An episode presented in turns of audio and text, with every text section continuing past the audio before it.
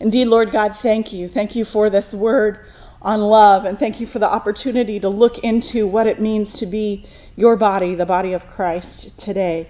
We thank you, Lord, for um, the beauty of the differences between us and the beauty of the unity that we have in you. And we thank you, Lord, for your love, which binds us all together, even as we're bound um, inextricably to you through your own death and sacrifice, through your coming and your birth. And so we look forward again to the celebration of Christmas this week, and we ask, Lord, that you would prepare our hearts for that celebration, even through our study this morning. And we ask this for your glory's sake, and in your name, Lord Jesus. Amen. We've seen, quick summary, these last few chapters, we've seen that in this first letter of Paul to the Corinthians, we've seen um, a couple of different things that Paul is pointing towards. He's beginning to answer questions that they've clearly had for him in their own letter. They have written a letter to him, at least one that we know of, and he is, in a sense, responding um, and has been responding. So when he says, now concerning, fill in the blank, he's responding to their letters. He has addressed the issues of asceticism versus licentiousness. It's not anything goes, licentiousness, nor is it nothing goes, uh, asceticism. Um, uh, the body is not bad. It is good, said the Lord, after creating all of matter, all of creation. And so Paul is trying to help them see that they can be both spiritual and enfleshed beings. Um, and so he's helping them neither escape from the flesh totally, but rather engage in real relationships, engage in things that are good for the body, um, and, and not totally deny the body, especially when it's within the right channels, food eaten in the right circumstances, sex um, within marriage. Those things he's underlining and saying are important and correcting their false view of those things. He's also corrected um, a false view that relates to this earlier view, but this false view about excessive freedom. He has curbed their excessive freedom in the name of love.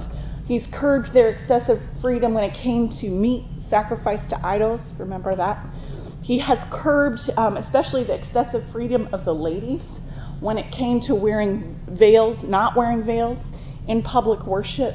Um, it was um, very likely leading the men astray. It was either um, cutting down on the distinctiveness between the sexes, or it was, um, and or it was um, tempting the men in some ways, you know, sh- revealing their beauty and allowing the beauty of the women to be on display while they're also worshiping the Lord and leading worship, praying and prophesying in worship. What a distraction from focusing on the Lord God. So he says, You're free to do this, but really don't. um, and then when it came last week, we saw with communion, he has said, No, you're free, but you're really not free in this case. And this is terrible. He said, um, you cannot do what you're doing because what you're doing is not actually the Lord's Supper. When you come together, you don't get to portion out certain parts of this love feast, this meal of communion, to people based on their status. No, everybody gets some. Otherwise, it's not actually the Lord's Supper. And, um, and he's correcting them pretty severely about that. So today we're going to see in chapter 12 that there are a lot of these similar divisions. Some people saying they're better than other people setting themselves over other people. Remember this idea of being puffed up and proud. These divisions that have already been caused come from some saying, well, we're better than you because the gifts we have are better than yours, so you need to listen to us. And they were just wrong and um, not understanding the gospel. And so Paul's going to correct them very specifically about spiritual gifts. Um, okay, so I'm going to read. I'm going to read chapter 12 um, verses 1 through 3 and quickly talk about those um, before we get into chapter 12 any further. Any questions before I begin? Okay. Beginning at chapter 12, verse 1. Now, concerning spiritual gifts, brothers, I do not want you to be uninformed. You know that when you were pagans, you were led astray to mute idols, however, you were led. Therefore, I want you to understand that no one speaking in the Spirit of God ever says, Jesus is accursed, and no one can say Jesus is Lord except in the Holy Spirit. Paul here by saying now concerning, we see that he's addressing another issue that they had brought up in their letter to him. He's also prefacing what he'll begin to say about these spiritual gifts and how to understand them in relation to um, one another. My, you know, so and so's gifts versus so and so's gifts. But he's laying the groundwork by giving some basic rules about what are the gifts and are the gifts good. First of all, they valued this idea of being spiritual. Um, this word for spiritual occurs 24 times in Paul's letters, but 15 of those times are here in this letter. They value these gifts given by the Holy Spirit, and they have a sense of importance about these gifts, for better or for worse. How interesting that he says, No, it's good that you have these gifts. These are good things, essentially.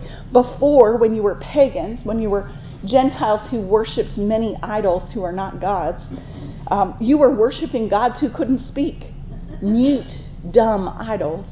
He says, basically, now you worship the living God, and the living God is going to speak through you and minister to each other through you. And that's a good thing, is what he's saying.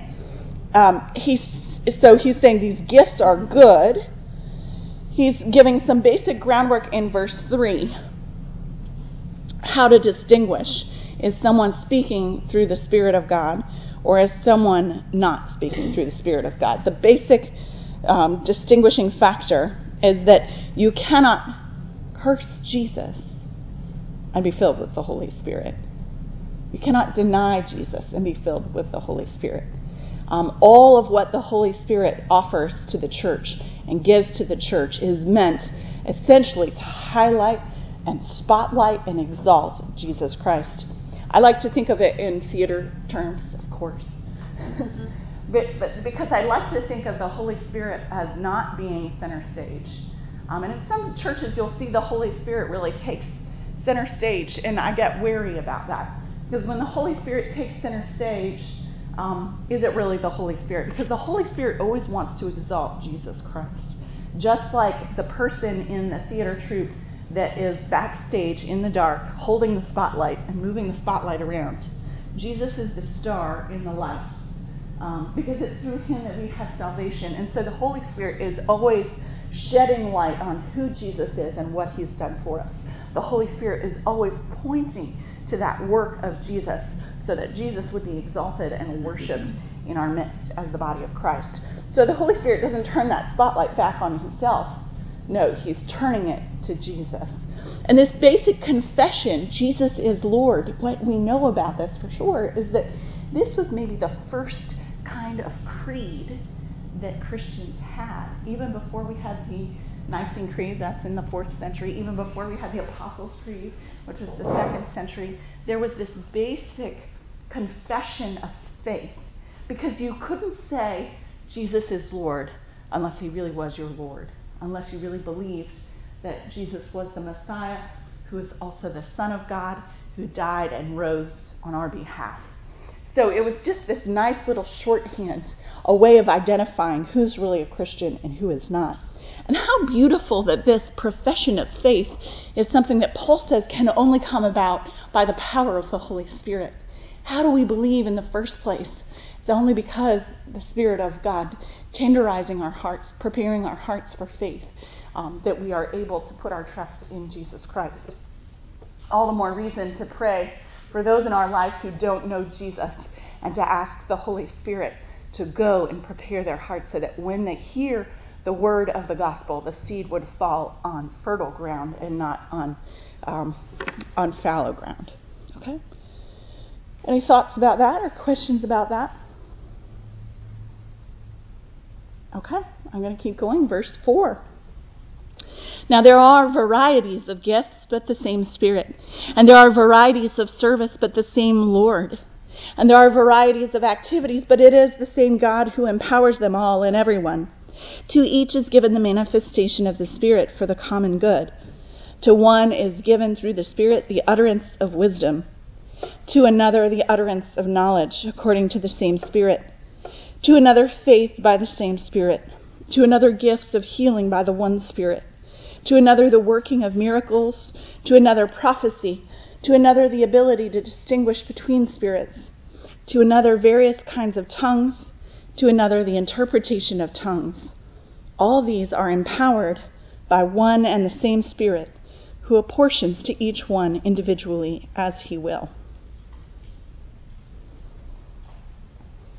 How interesting is it to think of all of this variety of gifts given to the church, given to the church as a whole, and given to individual members of the church? In, yeah, okay. He alone decides which gift each person should have. Isn't that amazing? Yeah, I love I love your translation, Kate. The Lord chooses and gives gifts according to His choice, which, again, Paul is using that kind of language, and that's a certain interpretation of the Greek language that you have, Kay, that's a little different than the yeah. ESV.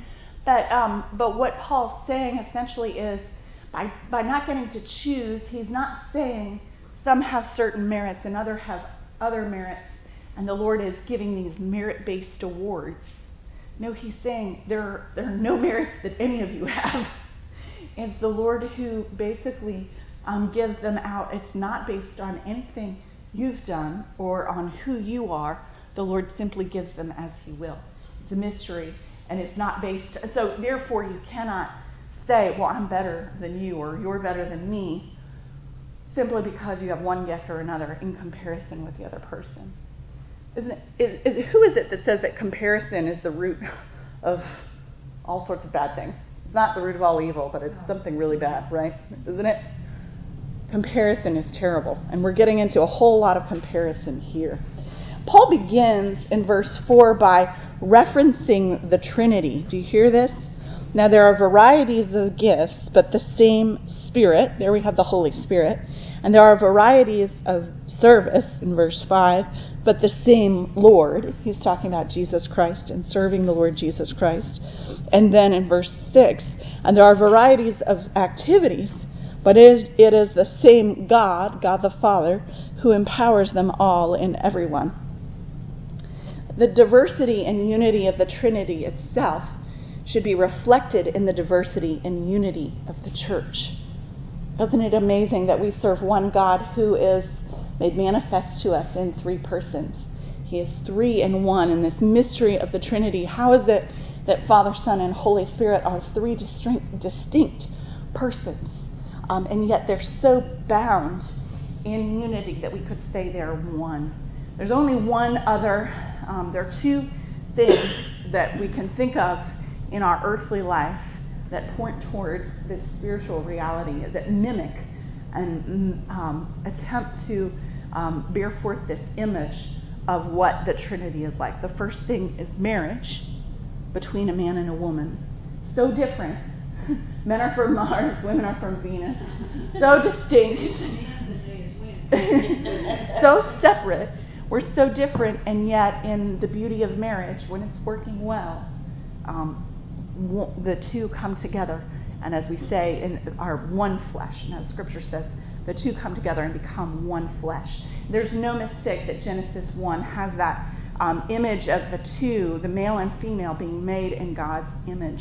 Um, it requires two of us together, unified, to be able to show forth what God is like. He's a community of persons bound together by the unity, the unifying factor, and the unifying factor in both of those things, in both marriage, in both marriage and the Trinity, is love. Love is what binds and unifies both husband and wife and Father, Son, and Holy Spirit. The other thing on earth that we point to and say this is meant to mirror and mimic and show forth what God is like is the church. And this is how, for those who are unmarried, we still get to experience, and I still say we because I still forget that I'm married after almost a year. But being single was no loss for me. I certainly longed for get longed to get married, but I also knew that the Lord would fulfill those desires of my heart for deep intimacy and communion and fellowship with other people. And he had, and he, I knew he would continue to through the body of Christ, through the church, being in these deep and lasting relationships with people who are very different from me. If you think about it, we all come together and it's like we come from different backgrounds. Um, hopefully, our church is maybe a little more homogenous than some, but ultimately, the church of God universally is very diverse. Um, when uh, the church is brought into the New Jerusalem, there will be every culture, every nation represented. And we will be bound together as one body, one person, essentially, seen um, represented by the bride of Christ. So that unity between um, the bride of Christ and the bridegroom, Jesus Christ himself, is a unity of love. And that vertical unity, each one of us, in relationship with God the Father through Jesus Christ, then has this um, love to be shared horizontally with each other. Does that make sense? Um, so there are these distinctions, and these distinctions he sees as being different gifts. And the purpose of the gifts are, is that they're meant to be used to the benefit of the church. Um, we see this whole list of gifts, and I'll go through them in a little bit, but um, were one gift to be exalted over the other, or one gift, were one gift to be used simply for the purpose of one individual, or at the will of the one individual, then that contradicts the purpose of the gifts themselves, because the gifts are meant for the benefit of the whole body. If you wanted to do a little looking and searching in other places, you would see other lists of the gifts of the Spirit are found in Romans chapter 12, verses 6 through 8. And I'm just going to read it very quickly for you. Having gifts that differ according to the grace given to us, let us use them. If prophecy, in proportion to our faith. If service, in our serving. The one who teaches, in his teaching the one who exhorts in his exhortation, the one who contributes in generosity, the one who leads with zeal, the one who does acts of mercy with cheerfulness. Um, isn't that a fun list of the gifts that Paul gives us in Romans? There's another list of the gifts in Ephesians chapter 4, verses 11 through 12. And I'll read that very quickly for you. No need to turn to it if you want to listen but that's chapter 4, verses 11 through 12 in Ephesians. And he gave the apostles, the prophets, the evangelists, the pastors and teachers to equip the saints for the work of ministry, for the building up of the body of Christ, until we all attain to the unity of the faith and the knowledge of the Son of God. So there we see, too, that these gifts are meant to be used specifically for the building up of the whole body of Christ. Yeah. Yes. So the first one that I read was from Romans chapter 12, verses 6 through 8. And I'm sorry I didn't put this on your handout. And the second one is from Ephesians chapter 4, verses 11 through 12. And you see that um, the only gift listed in all of these passages is prophecy. How interested? Uh, how interesting. Um, there are some that seem similar the gift of wisdom versus the gift of knowledge. Paul is clearly making a distinction. And 2,000 years later, we're still, commentators still are not sure. They'll all take different positions on what those two mean. What's the difference between wisdom, wisdom and knowledge? Um, is spiritual knowledge directly spoken from God into a specific situation, perhaps? Wisdom, maybe for guidance and direction. Those are some thoughts about what those differences are. But both have to do with some kind of knowing, spiritual knowing of sorts. Um, the gift of faith is a gift that every Christian has. Again, it's that gift given by the Holy Spirit to be able to say, Jesus is Lord, which is something we all say every Sunday when we say our creeds. Um, but the gift of faith that is referenced here is meant to be a faith that is above and beyond saving faith for a special task. He lists gifts of healing and we could ask the question Does God heal today? Well, if we believe in the resurrection, if we believe that Jesus rose from the dead, then we believe in real miracles. We believe they're possible today. And there's a great book on miracles. If you're interested in reading it, it's simply called Miracles, and it's by Eric Metaxas. His last name is M E T A X A S. Um, but it's an easy read, it's a fun read, and again, he's arguing that based on the belief in the resurrection as Christians, we have to we believe in a God who enters into creation to transform it and to change it. Therefore, um, we believe that miracles are possible, that it's possible for Him to break in. But there is some danger, especially when people talk about the miracle of healing, which is also listed, listed here as a gift. There's a danger of it becoming a work in the church. If, if healing is based only on, on a certain measure of faith that we have, that some have, but others don't, then it's a source of condemnation. If you've ever heard that in certain circles, well, you just didn't have enough faith to be healed. That is not helpful. That is not a good approach to healing. In fact, when I pray for healing for people, um, I pray for it specifically in light of the Lord's will. You know, I pray, Lord, would you heal this person supernaturally or naturally, work through the doctors and the medicine. Um, would you heal them and let your will be done? And the question is, is, is his will for the healing to happen on this side of Jordan or on the other side of Jordan? Because we know that when we die and we are raised um, at the last day, when we see Jesus face to face, we'll have a new body. We won't just be these disembodied souls, but our bodies will be completely remade with no more um, with no more sickness or illness or death or dying. And that's healing right there. So at the last day, our, we'll be healed perfectly. And so we can pray for that healing today. That's what I do is pray for the healing today because it is part of our inheritance in Christ at the last day. The question is just is it His will for us to be healed now? Is it now or later? um, and so praying for it to really be now. Lord, now, heal now, and not just later. Um, prophecy, this prophetic speech, um, involves words that God spontaneously brings to mind or reveals to a speaker. This kind of prophecy must be tested.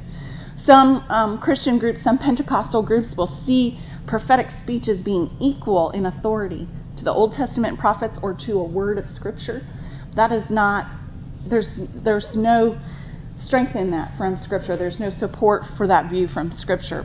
Um, it, it was widely used, this prophetic speech was widely used throughout the New Testament church to build up and to encourage the gathered body.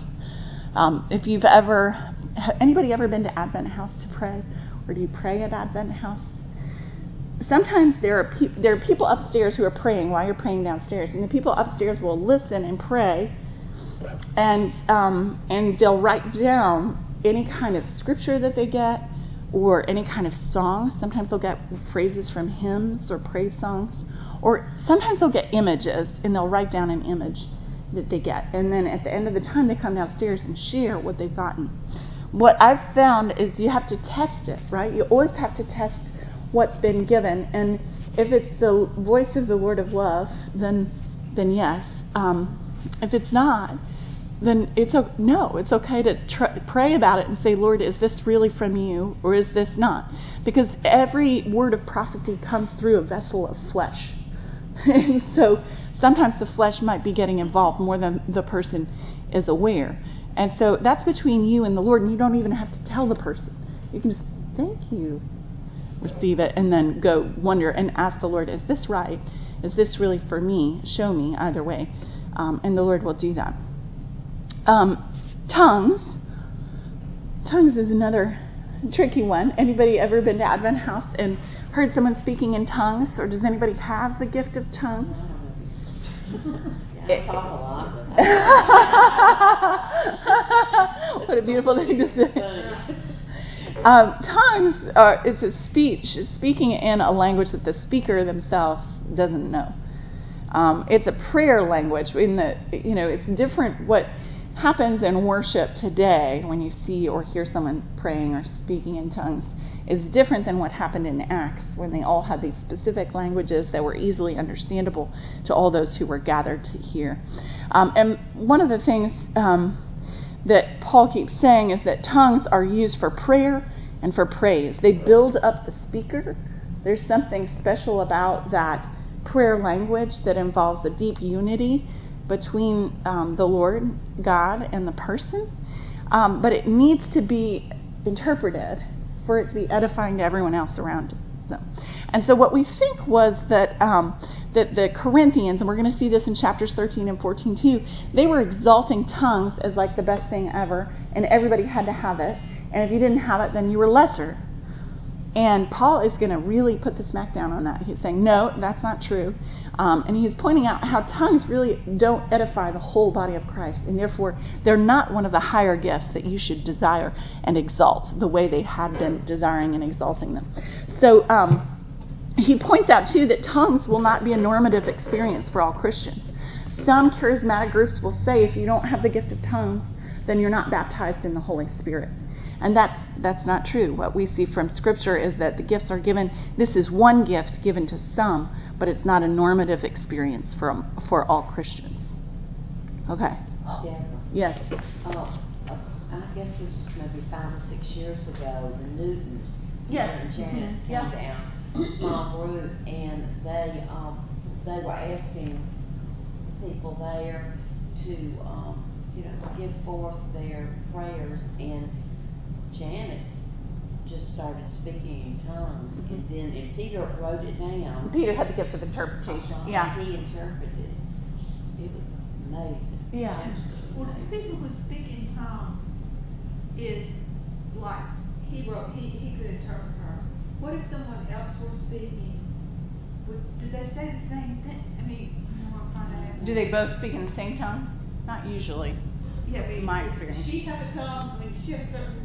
Yes, So different people's prayer language will sound well. So- some people will have a prayer language like I've heard prayer languages that sound Indian or prayer Yeah. languages that sound Latino or you know. But but what I would say about it again is, you know, tread with tread with caution. There are some some again some churches if you don't speak in tongues then you're not a believer baptized in the Holy Spirit. And so there's this terrible uh, pressure to speak in tongues, and you'll hear people say, should have bought a Honda, should have bought a Honda, should have That's what they say. They think they make it. so you just sort of open your mouth and see what comes out. And, and that's really not helpful. Not good. Not, not, that, not good.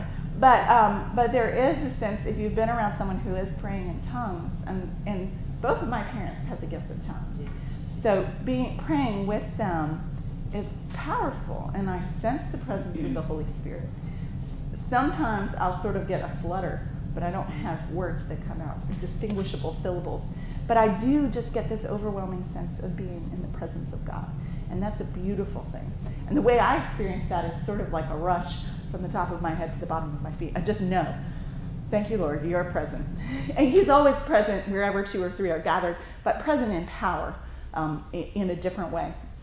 Uh, the other thing I'd say about that, let's see, what was the other thing? I was going to say my. Well, what's going on web? But they, um, they, if you've ever seen the Lord of the Rings movies, anybody seen those? My, we love them as a whole family. Not just I am obsessed with them, but the whole family loves them. And my parents, whenever they're speaking in Elven, do you, you know if you read Tolkien's books, there are long passages where they're speaking in Elven or Dwarvish, and it goes on forever, and you just kind of skim ahead, but because you can't understand it. But in the movies, when they're speaking in Elvish, my parents are like, "Tongues! They're speaking!" and it's this beautiful sound, the way they articulate it. It's beautiful, and it's beautiful in a similar way. And so, if you can experience it in other people and, and not feel lesser than, which is what Paul's saying, great. It, it can be a beautiful thing. But if it's this comparing and one upping each other, then forget about it. That's not from the Lord. Uh uh And that's what he's going to keep saying. So let's look at verse 12. For just as the body is one and has many members, and all the members of the body, though many, are one body, so it is with Christ. For in one spirit we were all baptized into one body, Jews or Greeks, slaves or free, and all were made to drink of one spirit. For the body does not consist of one member, but of many. If the foot should say, Because I am not a hand, I do not belong to the body, that would not make it any less a part of the body. And if the ear should say, Because I am not an eye, I do not belong to the body, that would not make it any less a part of the body. If the whole body were an eye, where would be the sense of hearing? If the whole body were an ear, where would be the sense of smell? But as it is, God arranged the members in the body, each one of them as He chose. If all were a single member, where would the body be? As it is, there are many parts, yet one body. Paul's approaching from the underdog approach here. He's saying, um, he's talking about the unity of the Holy Spirit. Um, one body, one spirit. All are baptized into the Holy Spirit. All have that cleansing and empowering work of the Holy Spirit in the new believer upon conversion and water baptism. And therefore, all have drunk of the same Spirit. They all have been irrigated by that same Spirit of God. It's always interesting throughout Scripture. You'll see there's a lot of water imagery for the Holy Spirit. Well, um, Paul's going to use this image of the physical body as a way of helping these Christians understand the unity that they have, even though they have diverse gifts. He's talking about this complement, these team members. The body is like a team. And on a team, you need some differences. Otherwise, you'll never be able to function together. Um, so there's this equality of the gifts, and all are needed for the building up of the body. Just about this complementing of um, the team of Scripture, or excuse me, the team of the body of Christ. Thinking about again a marriage or a family or a work team. Say you're all working together and trying to do something. If some people, I like to think of the Myers Briggs personality type. You know, if you ever have done those where you get the four letters. Um, sometimes if you have a bunch of ENFPs in the room, there'll be a lot of talking, it will be a lot of fun, but nothing will get done. And if you have a lot of ISTJs in a room, you're going to get everything done down to the last detail, but people might not be having fun, and, they're, and it might be very, you know, cl- closed and sort of um, insular and um, rational, and all have a legal progression. But both of those gifts, those sort of two extremes, are needed. Again, in my parents' marriage, one of them's an ENFP and one of them's the exact opposite, an ISTJ. My grandparents' marriage, they are also exact opposites. And I like to think that they really need each other because if they didn't have each other, they would either get everything done and have no fun, or they would have all fun and get nothing done.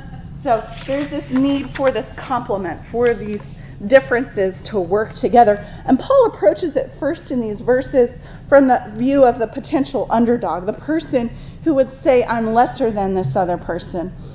Chrysostom, John Chrysostom, an early church father, points out that the foot contrasting itself with not the eye but with the hand is um, shows that we're prone, aren't we, to envy those who might surpass us a little bit rather than those who are patently in a different class with a different function. Isn't that interesting how envy comes into play? Any other thoughts about this passage? Does it make sense to you that some would think, well, others are better than me because they have this ability and I want that ability? I don't want to be what I am, I want to be what they are. But they may want what you Right, exactly. They might want what the grass is always greener on the other side. Well, he's addressing this problem of the underdog. He's going to go on to address the problem of those who think that they have all the, that anybody needs. And that was really the biggest problem in the church at Corinth because those who thought they were so superior to everyone else were contributing to this lesser than factor of those with seemingly lesser gifts. Um, in this idea of comparison, if you forgive me if you've heard this before, but my acting teacher in college would do this thing with his hands like this He'd make these lesser than, greater than signs. And he uh, and he was just, he was so dramatic. He'd just be, Are you doing this? He'd be like, What are you doing? Are you doing this? It, because if you were up there on stage and you're, you know, sort of feeling lesser than or greater than than the people around you, he'd be, Stop it. Yeah. Stop doing this. Because, because it flip flops back and forth. It's either, oh, everybody else is more amazing than I am, I'm lesser than.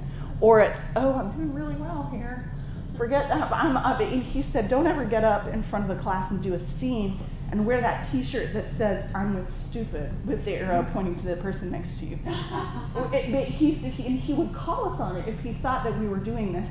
Obviously, we weren't saying anything, but we'd be, um, you know, kind of this subtle, have this subtle, quiet superiority with the person next to us.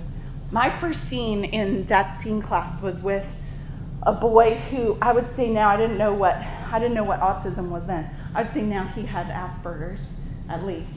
Um, he never cut his nails, and he was constantly picking his nose and eating it in public. he had this like big hair that was was not a romantic scene. Oh, thank you, Lord. But um, but he had some behavioral social issues. He was extremely intelligent, but he just couldn't interact socially in a way that made people feel comfortable around him. And my my first scene was with him, and I just remember being like, oh. But it was as though our acting teacher was saying that directly to me. Don't get up in front of the whole class and wear that T-shirt that says I'm a stupid. You know, oh look at me, I'm so great, aren't I wonderful? And this dunce next to me. Um, and so, so again, that lesser than greater than comparison is something we just fall into so easily. And I've loved that image. It's really helpful for me to think about it. Also because I love basic math, not higher math, but basic math. You know, it's an equal sign, not a lesser than greater than sign that exists between us as members of the body of Christ. So, verse 21 The eye cannot say to the hand, I have no need of you, nor again the head to the feet, I have no need of you. On the contrary, the parts of the body that seem to be weaker are indispensable. And on those parts of the body that we think less honorable, we bestow the greater honor. And, honor, and our unpresentable parts are treated with greater modesty, which our more presentable parts do not require. But God has so composed the body giving greater honor to the part that lacked it, that there may be no division in the body, but that the members may have the same care for one another. If one member suffers, all suffer together. If one member is honored, all rejoice together. I'm going to keep going. Now you are the body of Christ and individually members of it. And God has appointed in the church first apostles, second prophets, third teachers, then miracles, then gifts of healing, helping administrating in various kinds of tongues. Are all apostles? Are all prophets? Are all teachers? Do all work miracles? Do all possess gifts of healing? Do all speak with tongues? Do all interpret? But earnestly desire the higher gifts, and I will show you a still more excellent way. I do want to get to chapter 13, so if I'm hurrying, forgive me. We've seen that these team members complement each other. Um, from those who think they're lesser than, he's saying, no, you're equal to. From those who think they're greater than, he's saying, no, you might be on display a little bit more, um, but that doesn't mean anything. Um, we also give great honor to those parts that some consider shameful or some consider, and he's talking about the body still. He's talking essentially about reproductive organs or excretory organs. We cover them we cover them in public as a way of honoring them, as a way of, um, of, of protecting them. And so those with the showy gifts who might have been devaluing the others or dominating them are wrong. Um, and uh, there's a great quote from William Barclay. Whenever we begin to think about our own importance in the Christian church, the possibility of real Christian work is gone. Isn't that beautiful? we think it's about us and about how awesome we are, then then um, we're done. We're done for. We're not actually doing the Lord's work anymore. This is especially sobering and humbling for me, being an active ministry, looking at it and saying it's really not about me. Lord. And sometimes it feels like it is, but it really isn't. And trusting that, in, in trusting that to the Lord, and trusting that the Lord will do His work through me. My one of my prayers almost always, you'll see us preachers get get up, sort of disappear before we get up into the pulpit on Sunday mornings. And that really came from Frank Limehouse kneeling. He would always kneel on the steps before he got into the pulpit. And my, my prayer, whenever I do that, is, is the prayer of John the Baptist. He must increase, and I must decrease. Lord, would you be the one exalted? Would you shine forth through what's going? All eyes will be on me, but Lord, would you put them on you instead? Um, I think about it too with um, my father didn't do that kneeling before getting into the pulpit um, growing up, but I always knew that on Sunday mornings, um, by, by, by the time we got home from the church, I would notice all of the bathrooms in the house were sparkling. My father, every Sunday morning, before he got up into the pulpit, before he led worship, would clean the bathrooms in the house. That was his. That was a part of beginning the act of worship. Was in that humble way. Um, which is beautiful. So again, it, those with the showy gifts, if they think that it's about them, then all is not. Um, Okay, so he talks about these greater gifts beginning in verse 27. Um, but he's going to say um, he's only seeing these, this sort of hierarchy of gifts to help them understand that tongues is not at the top of the list. They were putting tongues at the top of the list, but tongues do not build up. So this list is not exhaustive. It just sort of represents some of them. But he's saying the, the gifts that do build up the whole body are those gifts that he's ranking, um, being, uh, you know, that apostolic work, the prophetic work, the teaching work, um, even all of these other things that come before tongues in his list. He's saying these build up the whole body of Christ. Tongues really build up, as he's going to ch- say in chapter 14, the individual believer and the Lord together. Um, and so, again, he's putting tongues last of all, even though that's the one that they value the highest. Um, so, if you look at this list of gifts and you say, well, I don't know that I have these, or I don't know what I have, I don't know, you know, trust that you have some of them. You definitely have some of them. We each have some of them. And um, you know, there are ways to find out which ones you have.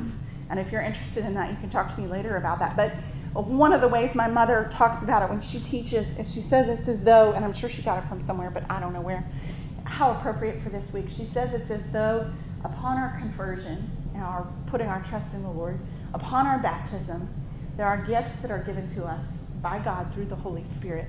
And those spiritual gifts are like presents, like gifts, like under the Christmas tree, all wrapped up and beautiful and waiting with our name on it, waiting for us to go and unwrap them. And so the question is, Lord, have I unwrapped all of the gifts that you've given me? Are there more gifts that you have for me that I haven't unwrapped yet? And what might those gifts be? So to earnestly desire those gifts would be to say, I want to receive all of what you have for me, Lord, and I want it to be for your glory, for the benefit of other people, and especially the benefit of the church. So will you show me what those might be? Will you give me the grace and the ability to open and unwrap those gifts and put them to your glory and your use? He goes on to say, the best gift of all isn't that great? I will show you a still more excellent way at the end of chapter 12. And he's really leading into chapter 13. So I'm going to go far too quickly through chapter 13 because it is so beautiful. Um, but it's pretty clear what it means, I think. Okay, so let's read chapter 13, beginning at verse 1. If I speak in the tongues of men and of angels, but have not love, I am a noisy gong or a clanging cymbal. And if I have prophetic powers and understand all mysteries and all knowledge, and if I have all faith so as to move mountains, but have not love, I am nothing. If I give away all I have, and if I deliver up my body to be burned, but have not love, I gain nothing. He's juxtaposing love with three of these gifts, at least, or four of these gifts he, he talks about here. Um, he talks first about this gift of um, this gift of uh, uh, love, or excuse me, he talks about this gift of tongues. If I speak in the tongues of men and of angels, but don't have love, what he's saying is that um, anyone preoccupied with saying over doing, with their own speech or this heavenly speech over actual love that's embodied and enfleshed, then they've become nothing more than a bunch of noise. Isn't that quite a judgment there? Um, if prophecy is loveless, then it's nothing. If faith, and again here he talks about the gift of extraordinary faith given to some for extenuating circumstances, even that wonderful gift means nothing without love. Um, if one has knowledge and deeds of power, turning from knowledge and deeds of power in verse 3, Paul then turns to gifts of mercy and dedication. Um, as one commentator says, one may be generous to the point of beggary. In other words, impoverishing yourself in order to give away to others. You could be that generous and still lack love because you could be doing it for the wrong reasons, right? Interesting. Out of duty. Out of duty or out of self importance, right? This burning um, one giving up one's body to be burned. If you have a little note, uh, they're not exactly sure what the Greek means there. It could also mean delivering um, one's body that I may boast, delivering up one's body, in other words, to death. It seems to describe some sort of supreme self sacrifice. Um, I like to think of it as a self imposed martyrdom. We all know those self imposed martyrs, whether they've actually taken their martyrdom to death or not. There's always someone in our lives who is um, the martyr doing everything for everyone else, but they're really not doing it for the right reasons, are they? and so there's, it's possible to be a self-imposed martyr, but not out of love for other people, um, out of manipulation, out of a sense of self-importance. Um, where is love? What exactly is love? He's going to go on to say in verse 4. Love is patient and kind. Love does not envy or boast. It is not arrogant or rude. It does not insist on its own way. It is not irritable or resentful. It does not rejoice at wrongdoing, but rejoices with the truth. Love bears all things, believes all things, hopes all things, endures all things. What does it look like when love is present? When love is present in a person, that real, true kind of love, that agape love, which is the kind of love that we're talking about, um, what, is, what happens is that there is a kind of patience. This is the word for this patience is patience with people rather than with circumstances. A patience that's long suffering. The kindness um, involves this service of others that's really for their benefit and not for some kind of personal gain or not for manipulation. It has an absence of envy, that strong passion of jealousy. Love is not displeased at the, at the success of others. Love does not have that boasting. Um, everybody knows a windbag. Love is not manifested in being a windbag. One great quote from one of the commentators said, Love is concerned to give itself, not to assert itself. This kind of love, this word for love, came about. Um, it was used before Christians began to use it, but really um, in the New Testament, Christians really took this word love, agape, and used it to describe um, not so much what it used to mean before before Christianity. Before Christianity in the Greek, this word meant the love for the person you best know. Who's that person that's closest to you? And it involved that knowing the person best. But Christian love, this Christian version of agape, they tweaked it. it the Christian version of love is the love that we see at the cross. I love that lovely hymn that we sing holy, during Holy Week um, about the cross. Love for the loveless, that they might lovely be. This kind of agape love um, is a love that comes not from any attractiveness of the beloved, but it's a love that proceeds from the very nature of the one loving. The lover possesses this love. Love is not in the eye, or love is in the eye of the beholder, right? Um, just like beauty is in the eye of the beholder, this love is in the eye of the beholder. Um, this kind of um, love for the unworthy, we hear it of it in Romans chapter 5, verse 8. While we were still sinners, Christ died for us. Um, we see this love lavished at the cross. Um, and this kind of vertical love, this kind of vertical Christian love, God giving us this love, um, uh, loving us with um, this undeserved love is meant to then transform the way we see each other. That vertical component of love, as we're in relationship with God the Father through Jesus Christ, then is meant to transform our interactions with each other. This horizontal love that Paul is talking about and advocating for is produced only when that vertical love is received and is allowed to transform us.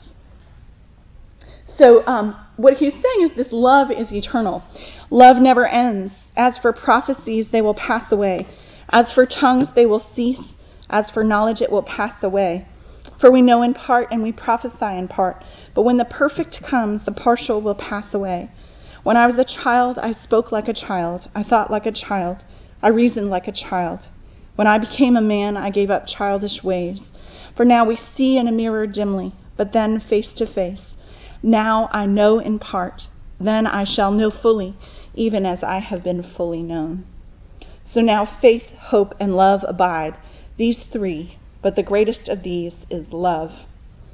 Again, this idea of partial knowledge, partial, partial speech, uh, uh, all will be gone. When we see the Lord Jesus face to face, We'll have no need for these means of revelation, for these means of making His will known to the church, because we'll know fully in His presence. We'll have unfettered communication with Him. And so these things that the Corinthians were exalting, they're actually so temporal, so minor, so unimportant compared to the all importance of love, the kind of love that will last eternally, that will last into the future age when we have been raised and live together in the Lord um, eternally. And so he's underscoring these three faith, hope, and love abide, but the greatest of these is love. Just to close, I know I'm a little late, sorry. Just to I don't have to go today. Okay, oh, good. Oh, good. Well, any questions before I close? Just to close, how beautiful to have this reflection on love this time of year. And I cannot say enough how much, um, how great it is to memorize this passion, pa- passage, especially about what love is, those inner verses that I put at the top of our sheet. It's just helpful. Um, usually I find it as a judging factor in my life because I realize, oh, I don't love this person or I'm not being loving right now. This is helping me to see it. Lord, would you give me more of your love so that then I can love this other person? Um, when we're being unloving, it's, we really need to be loved out of our unlovingness, and only God can do that.